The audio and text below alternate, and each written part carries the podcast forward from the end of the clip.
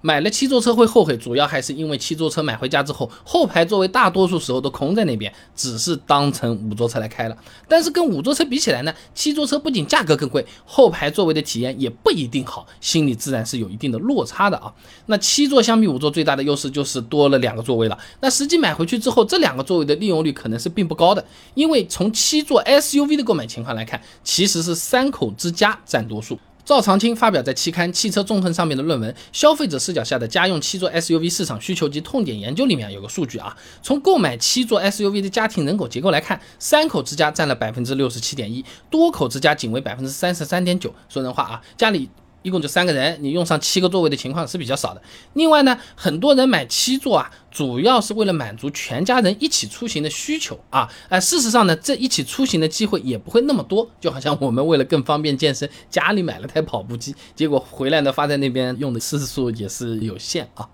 那么虽然多出来的两个座位一年也用不上几次，但是同一车型的话，买七座实实在在的钱是要贵一点的啊。你比如说二零二一款东风标致五零零八，最低配的五座版指导价十八万七千七，那最低配的七座呢二十一万三千七，呃，相差了两万六千块钱，这个差价再加六千块钱可以买高配的五座了。那除了这个，还有比如说什么丰田汉兰达、福特锐界等等车型，七座版都是要比五座版要贵的啊，这个蛮好理解的，实打实多两个座位了嘛，座位不要钱，不能期待汽车行业像某些呃方。便面那样什么加量不加价这种操作，这个没没有这种说法啊。那么如果多花了这些钱，没有体现出这个价值来，那自然你就有可能会后悔了啊。那换句话说，你多花几万块钱买的七座车是当五座车在开，人家的五座车也是当五座车在开，那么你就是不舒服了，对不对？就好比我们去买电脑，直接一步到位买了个顶配，但实际上呢，我们电脑买来呢，呃，刷刷剧、码码字和中配用起来差不多，发现低配和我们速度也没有什么区别。那肯定也是不太舒服的，对不对？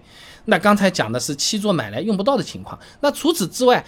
你。用得到也不一定用得舒服的部分，也有可能会产生后悔啊！你早期的那些七座车啊，它其实不是专门为了七座设计的，你在空间表现上就不太好。你最后那一排坐起来啊，真的是不太舒服的。像我这个块头，有时候有些车型坐不进去的。李一泽、张东东等人在二零一九中国汽车工程学会年会论文集上面有篇论文啊，基于人机舒适性的后排乘坐空间研究里面也讲到，这后排乘坐空间比较舒适的标准呢是头部。哎，这个空间啊是大于十毫米的，腿部这个空间啊是大于二十毫米的，哎，这个肩肘臀等横向空间是大于一千四百三十五毫米的。那对于不少七座 SUV 来说的话，你后排最后面坐成年人的话是达不到这个标准的。太平洋汽车网曾经测试过汉兰达、酷威、科帕奇、锐界的那个最后排的那个空间，一位一米七二的乘客坐进去之后呢，汉兰达、酷威、锐界的腿部空间为零。科帕奇还行，还有三指的这个空间算是达到要求啊。另外，七座的那个后备箱容积也是要比五座的小的，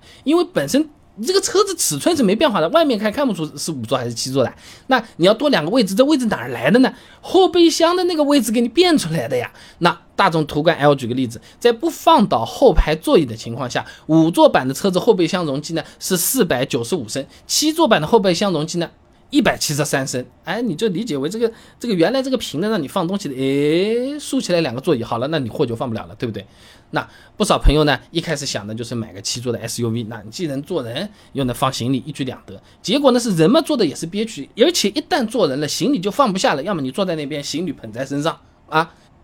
这这就有可能是会让人很难受的，对不对？所以真的要买，我是推荐买七座 MPV 的，或者说一开始设计就是为了七座考虑进去的。还有呢，就是以前的七座车啊，它是不享受免检的，哎，这个也是比较头疼的。那么我国二零一四年试行的六年免检制度里面啊，七座是被剔除在外的。你对于五座车啊，你两年到车管所报个到，哎，你现在甚至网上 APP 点两下就完成这个验车的就搞定了。七座车实打实的要上检测线的，